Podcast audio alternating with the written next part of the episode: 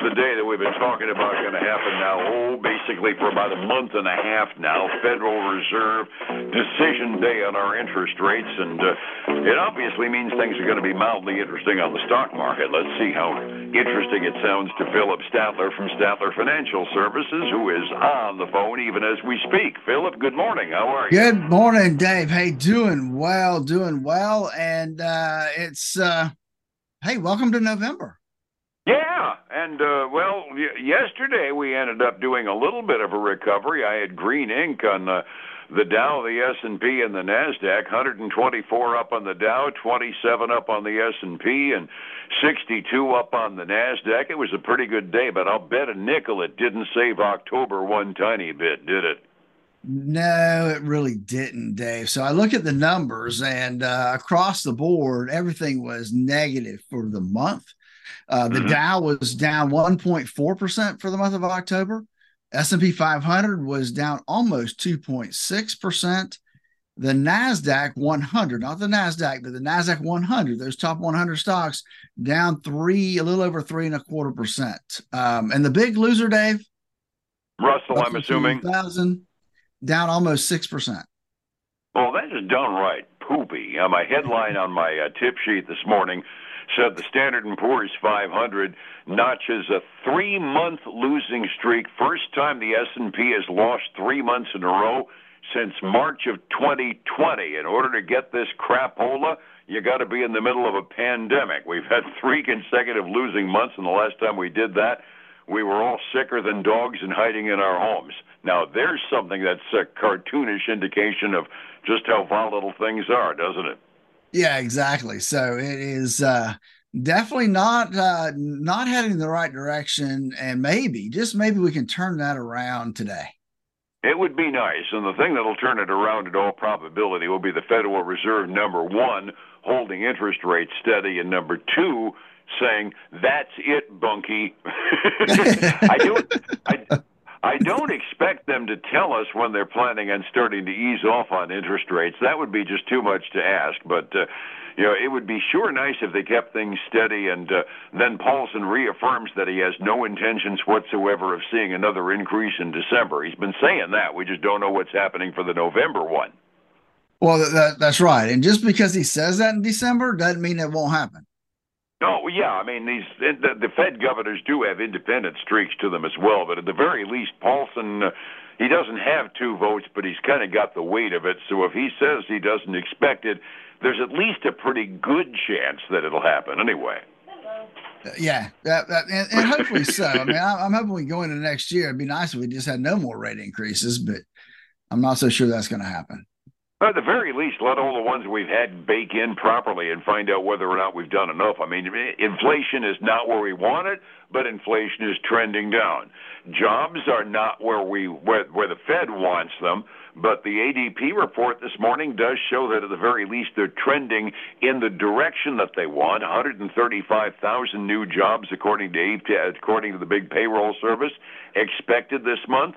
The report came out this morning. Only 113,000 new private sector jobs. You can never count on the absolute number, but at the very least, it's going in the direction that they want it to go. I mean, 89,000 last month was an aberration more than anything. The trend has been to more than 130,000 jobs created in the country. And while it was up month over month, I'm kind of writing that 89 off as an aberration last month. So on the macro basis, the trend is down toward a softening job market without really putting a running ton of people out of work. This all should make the Fed happy. It should. We'll we'll uh, we'll be holding our breath at about uh, what two o'clock today, right? Oh yeah, as usual, the, the charts for the uh, indexes are going to turn into a seismograph at 2 p.m. They always get first either way down or go way up and then settle in, digest the information. Does Paulson have a full formal press conference, or are they just going to release the number? And no, he's got two thirty. Two thirty. He's talking. So yeah. So it could change Lord. again at two thirty. Absolutely. You know, we talk about the interest rates up to about 29% credit card bills and whatnot. One of the tidbits I found in one of my tip sheets, one of the big hedge fund owners uh, is uh, really slamming Janet Yellen from her years at the Fed. He was saying this woman screwed up royally. We should have made all the federal bonds that we issued 30 year bonds and long term bonds while interest rates were down next to nothing. Now we're turning over a bunch of these two and five and seven year bonds and we're turning them over at monstrously high interest rates. She's killing the federal government. Geez, you and I were talking about that two years ago, weren't we? Uh, yeah, you know, it, it's um, you know, it's the interest rates are going to come back and hurt us pretty bad. Um, you, you know, from a budgetary standpoint, uh, we've got to pay the interest. And I, I saw, I read an article. I got seven hundred and something billion dollars this quarter, and eight hundred and something dollar billion dollars in uh, the first quarter next year are all coming up for refinance. And that ends up meaning we're going to end up seeing probably, well, when you consider we go from about one quarter of a percent to five and a half percent on the reference interest rate. What do you figure that's going to do to those federal bond renewal rates? Yeah, they're they're going to be up there, buddy. They're going to be up there. And when you consider the percentage of the federal budget that ends up going to servicing the federal debt, it none of it looks good whatsoever. So yeah, that hedge fund guy does have a point, and I'm kind of in the position of saying, hey, Phil and Phillip and David told you that a long time ago, guys. Why weren't you listening, right? exactly. Exactly. Oh lordy earnings season continues, and uh, one of the one of the industries I've always been charmed by is I'm fascinated by the computer industry. AMD kind of started out as being a low-priced alternative to Intel for PC-based computers. That should be a ticket to ride pretty well. Uh, doesn't sound like it rode too well last quarter, does it? Well, they they had a their quarter was. I mean, they made money. Uh, they were up. They beat by like two cents a share. Nothing, mm-hmm. nothing spectacular. I think they came in at 70 cents a share instead of 68 cents a share. Um, but but they um, you know the big thing for them is guidance, right? So they mm-hmm. issued softer than expected revenue guidance for this fourth quarter. Um, however, they they had a bright spot for 2024. Their guidance there, especially for um, the computer sector, was positive. So so that was some good news. Uh, they were down earlier this morning. They have managed to go slightly green, like up a tenth of a percent. So, uh, so they're they're uh, they're they're finally in the in the positive territory right now. That's interesting that a tech company looks at a soft fourth quarter, especially AMD, because they power a lot of the home type computers that get bought heavily during the Christmas season. I'm rather surprised at that. Well, other than maybe those have already been built. That's a possibility too. Yeah, that, that, but looking at good guidance for 24, that's good. It means they expect business to go up a little bit. Exactly, exactly. Yep. Hey, the other one we had we had CVS reported. Um, they beat on uh, earnings and revenue uh, for their third quarter. However, um, one of the KPIs that they look at in this company, especially since they own Aetna, right, mm-hmm. is the medical benefit cost. How much do they have to pay out for every dollar of premium they get in? And that increased by 1% more than expected. And so, uh, higher outpatient care costs, higher Medicare Advantage utilization. So, uh, some, some things there. So, CVS is getting hit this morning, down uh, four and a third percent this morning. I would imagine stockholders are saying, wait a minute, you're paying yourself. Why can't you control the cost? Huh? you would think, right? Um, man.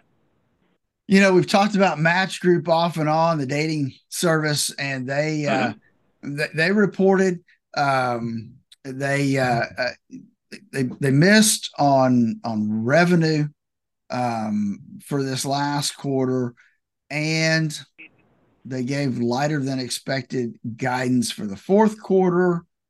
Not excited about what's happening with them. They're down 8% this morning. Um, yeah, big drop for them. Wayfair, online furniture retailer, um, mm-hmm. at least earlier this morning, they were down as much as 12%. They, uh, third quarter, missed their um, revenue expectations going forward. And so, uh, they they did do better, I guess, from an earnings standpoint because they only lost 13 cents a share versus the 48 cent was expected. um, but but their revenue was was down, and so I guess you know they were down. Like I said earlier this morning, they managed to bounce back. I think people probably looked at the the initial report and then dove in and found out well maybe it's not so bad. Uh, they're trading up two percent this morning. All righty, got time for one or two more.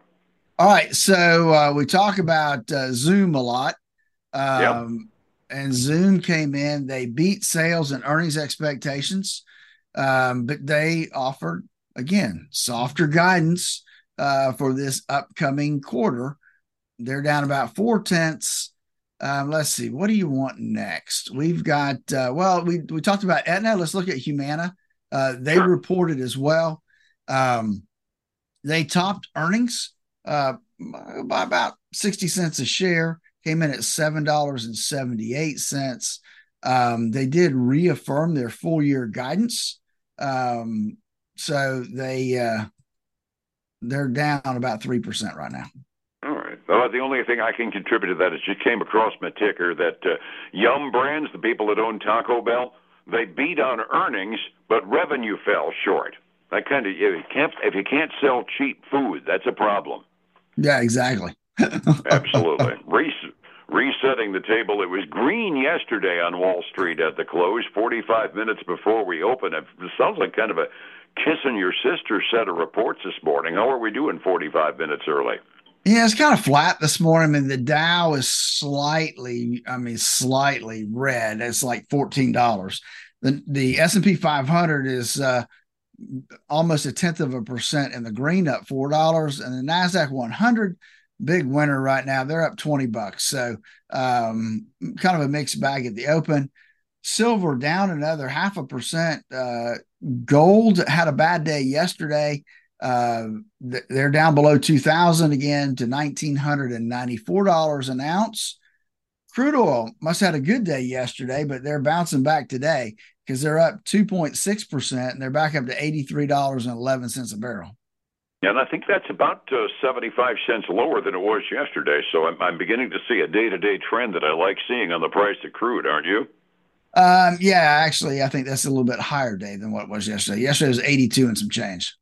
Oh, was it 82 yesterday? Okay. I was yeah. looking at the uh, cents level and figuring I remembered 83. well, I can always be optimistic, even if my memory fails me. Overseas markets, there was a mixed bag on the Asian rim yesterday. Nobody made any really big moves at 6 a.m. this morning, some up, some down, but we're talking like a third of a percent differences. European markets evenly up, but not really excitedly evenly up by in the third of a percent range halfway through the European trading day a lot of things are going to happen this afternoon. And if uh, you're watching it like a hawk because you're worried about your retirement program, maybe you got a little more risk than you should. How do I find you to get the risk out of my retirement portfolio, Phillip? Then give us a call at 863-382-0037 and check out our website at statlerfinancial.com and then join us this weekend for the Statler Financial Radio Show, 6 a.m. and noon on Saturday, 10 a.m. Sunday morning on Highlands News Talk 730 and 95.3 FM. And back here again tomorrow morning to tell you what all happened this afternoon because it probably will be interesting. You have a good day, sir. All right, man. Take care. Take care. It's 105.7 Light FM and Statler Financial Services, Phillip Statler. And folks, again, I want to thank you for joining us today. Have a great day. Hope your November goes well. Join us again tomorrow. Take care. Bye now.